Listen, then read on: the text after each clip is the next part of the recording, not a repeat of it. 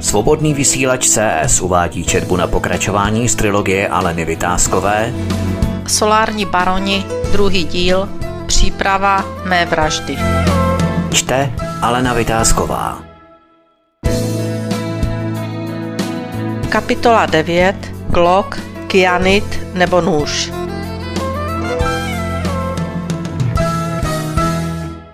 Sergej seděl na pohovce svého skromného bytu v suterénu. Již měsíc využíval informace ze sledovačky, kterou na Kamilu nasadil Lopata za pomoci Radouše a Pala. Nevěřil při takové práci nikomu a sám si vše kontroloval. Poslední měsíc nedělal nic jiného, než četl svodky ze sledovačky, odposlechy a její elektronický diář, který měl stažen přímo na svůj iPad. Měl také program jejího řidiče. Jeho lojalitu si prověřil. Nebylo to složité. Ron a Richie se s řidičem dohodli na vykradení služebního auta, když tam Kamila nechala služební aktovku. Brali to jako možnost dostat se k jejím nějakým dokumentům, ale zároveň potvrzení, že řidič je schopen udělat cokoliv, co mu křiví nakuká. Pochopitelně v tom jel s nimi. Akce se povedla nad očekávání dobře, ale výsledek byl tristní.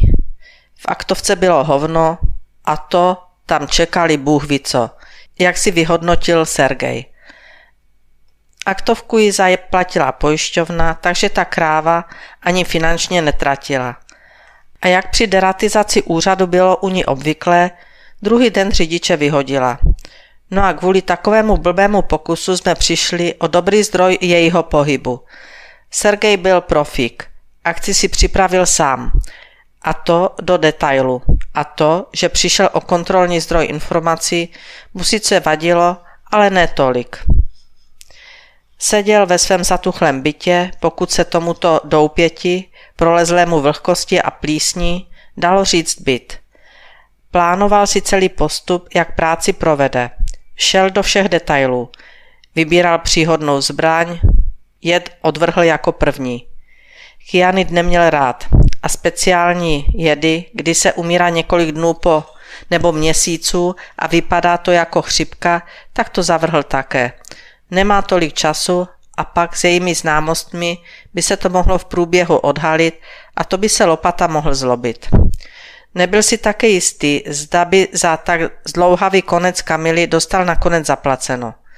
Nechtěl se s nikým handrkovat, chtěl, aby to bylo bez rizika a jed riziko je. Nakonec mu zůstala jeho oblíbená zbraň, jeho miláček, revolver značky Glock 20. Měl toho, jak sam žoviálně říkal, když zbraň čistil, kluka rád. Láskyplně si ho udržoval, jako když má dítě oblíbenou hračku, bez které neusne. Stejně to bylo i s jeho revolverem. Bez něj, pěkně pod polštářem, spát nechodil. Byl to zvyk, zlozvyk, láska k této ocelové studené milence. Před spaním neopomenul dát dobrou noc i klukovi, když si ho pod polštářem naposledy zkontroloval, že tam je natažený, připravený kdykoliv vystřelit. Dobrou noc, kluku, Znělo něžně od nájemného vraha každý večer před spaním. Vybral si období, kdy měla mít Kamila dovolenou, pár dnů nebo týdnů. To považoval za dostačující čas proto, aby v klidu zmizel, než ji bude někdo hledat. To, že Kamila byla podivin i k rodině a klidně odjela na dovolenou, aniž by řekla kam a na jak dlouho, to věděl z odposlechu. To jen potvrzovalo jeho jistotu, že ji nebude nikdo pár dnů, týdnů hledat. Vymyslel plán z lehkosti nájemného vraha. Zkontroloval svůj arzenál, který by mohl použít a připravil se na akci. Několik kilometrů od města v lese vykopal díru velikosti metr krát metr a půl, hloubku asi metr. Byl zmožen a kopání ho moc nebavilo. Nechtěl k tomu brát ani Richieho, ani Rona, kteří o ničem nevěděli a také to měla být práce jen pro něj. Peníze také měly být jen jeho. Přece jen šlo o osobu, po které určitě nastane nějaká veřejná zháňka. Nebyla to prodavačka ze sámošky, nechtěl mít žádného svědka, ani spolupachatele, ti se vždycky poserou, když se na ně zatlačí, to věděl až moc dobře. Způsob likvidace Kamily byl pouze jeho záležitostí. Nikdy mu nikdo nic nenařizoval, byl jen úkol, termín, peníze, letenky, pás a trada na výlet do doby, až se vše uklidní. Mizel vždy po vraždě a celkem se mu jeho systém líbil. Zkontroloval díru a řekl si, tak ještě půl metru, co kdyby pršelo. Sjedou okraje výkopu, hrob bude plítky a vyleze ruka, ještě než budu v letadle do Karibiku. Usmál se, až zlaté zuby v polotmě svítily ve světle úplňku. Výkop pak zakryl větvemi. Byl si jistý, že tudy nikdo nechodí a kdyby nějaký hajny se tu motal, tak si bude myslet, že pytláci nedokončili dílo. Byl spokojený. Pár metrů od silnice nebude se muset s bábou tolik tahat.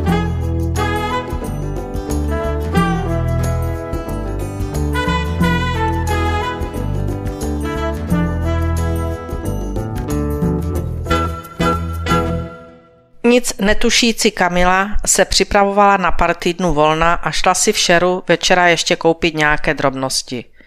Bylo si chravo, smrákalo se a na ulici nebylo ani živáčka. Přitom bylo pozdě odpoledne nebo brzy večer, jak jinak popsat dobu kolem 18. hodiny. Zkracovala si cestu přes miniaturní parčík, který nebyl vlastně ani parčíkem, kdyby tam nebyly nějaké keře a tři lavičky. Paralyzér, který ze zadu někdo naprosto tiše přiložil ke krku, způsobil tak rychlou reakci znehybnění. Několikrát sebou prudce škubla, nestihla se ani otočit, ani vydat hlásku. Byla paralizována.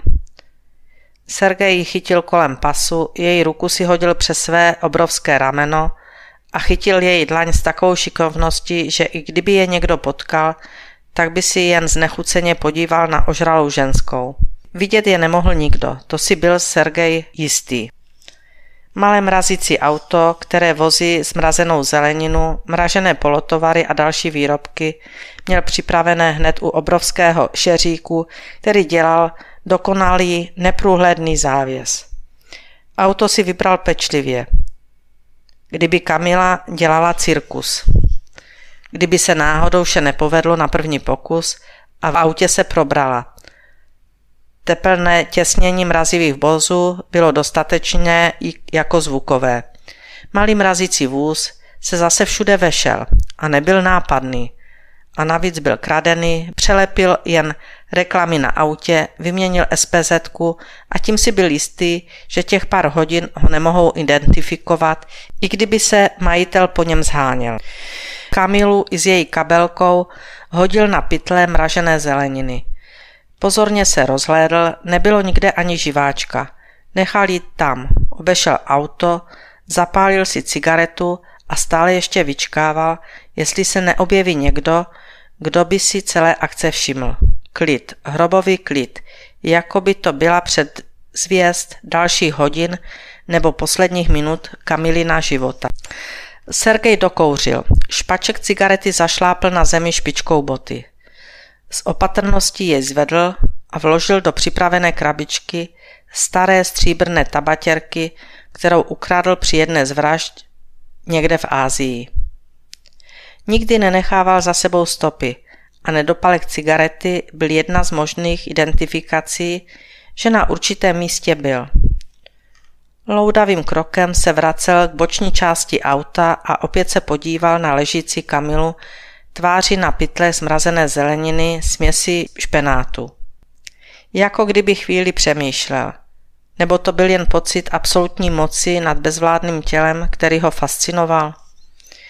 Jeho nízké IQ a moc nad životem a smrtí, to bylo pro něj tak fascinující, že se mnohdy tímto kocháním dostal málem do problému.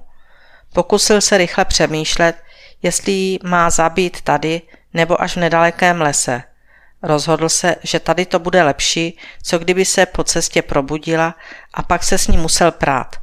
Přiložil jí hlaveň tlumiče revolveru bez identifikačního čísla k zátilku. Znovu váhal, když se Kamila pohnula a začala se možná probouzet. Nejdříve se lekl a odtáhl hlaveň tlumiče od zátilku a při dalším pohybu Kamily vystřelil. Udělalo to jen puf, jako když prdne ještěrka. Popisoval vraždu Kamily svému zadavateli o pár hodin později, aby si vyzvedl druhou část své odměny. Kamila sebou silně škubla a zůstala bez hnutí ležet. Hodil na ní další pytel zmrazené zeleniny a vyrazil k lesu. Cesta ubíhala, doprava byla průměrná, nikde žádné zdržení.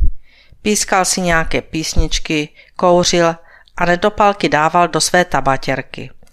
Velký igelitový pytel, stejně jako rýč, lopatu a další nutné nářadí měl připravené v dlouhé tašce černé barvy. Těšil se, že za pár hodin bude někde v teploučku, užíval si pohodlí tropu, peněz a vůbec, již se mu to tu zajídalo. Chtěl jinam a trochu peněz k tomu potřeboval. Zakázka přišla jako na zavolanou. A bylo to celkem jednoduché. Tahat se s nějakým chlapem, který má kolem sebe ještě plno ochranky. To byly horší zakázky. A za Kamilu dostal dobře zaplaceno a práce šla pěkně od ruky. Sjel na lesní cestu, zhasl světla a nasadil si malou baterku na čelo, aby měl obě ruce volné. Něco, co mají havíři, záchranáři, když si potřebují svítit a přitom potřebují mít obě ruce volné. Měl radost, že je pečlivý, že si díru byl ještě několikrát prohlídnout, naposledy včera, aby upravil hloubku a nemusel se pak zdržovat. Ani trochu ho nenapadlo, že je někdo sleduje, co to zase chystá. Bylo to stejné i tohoto podvečera, kdy se vydal k díře s Kamilou nadspanou do černého plastového pytle. Pytel byl dost velký, tak se tam pohodlně vešla, její kaštanové vlasy čouhaly jen proto, že pytel nasadil ze strany od nohou a praskla spona, kterou měla vlasy stažené do culíku. Spona praskla asi výstřelem. Serioža se divil, že je tak málo krve a dokonce ani mozek nebyl nikde roztříštěn, jak se mnohdy u takových likvidací stávalo.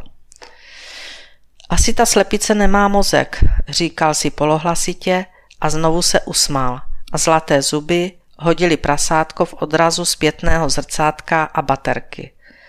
Zlehka se pohyboval směrem k díře, protože hrob to určitě nebyl. Nadspal Kamilu do díry.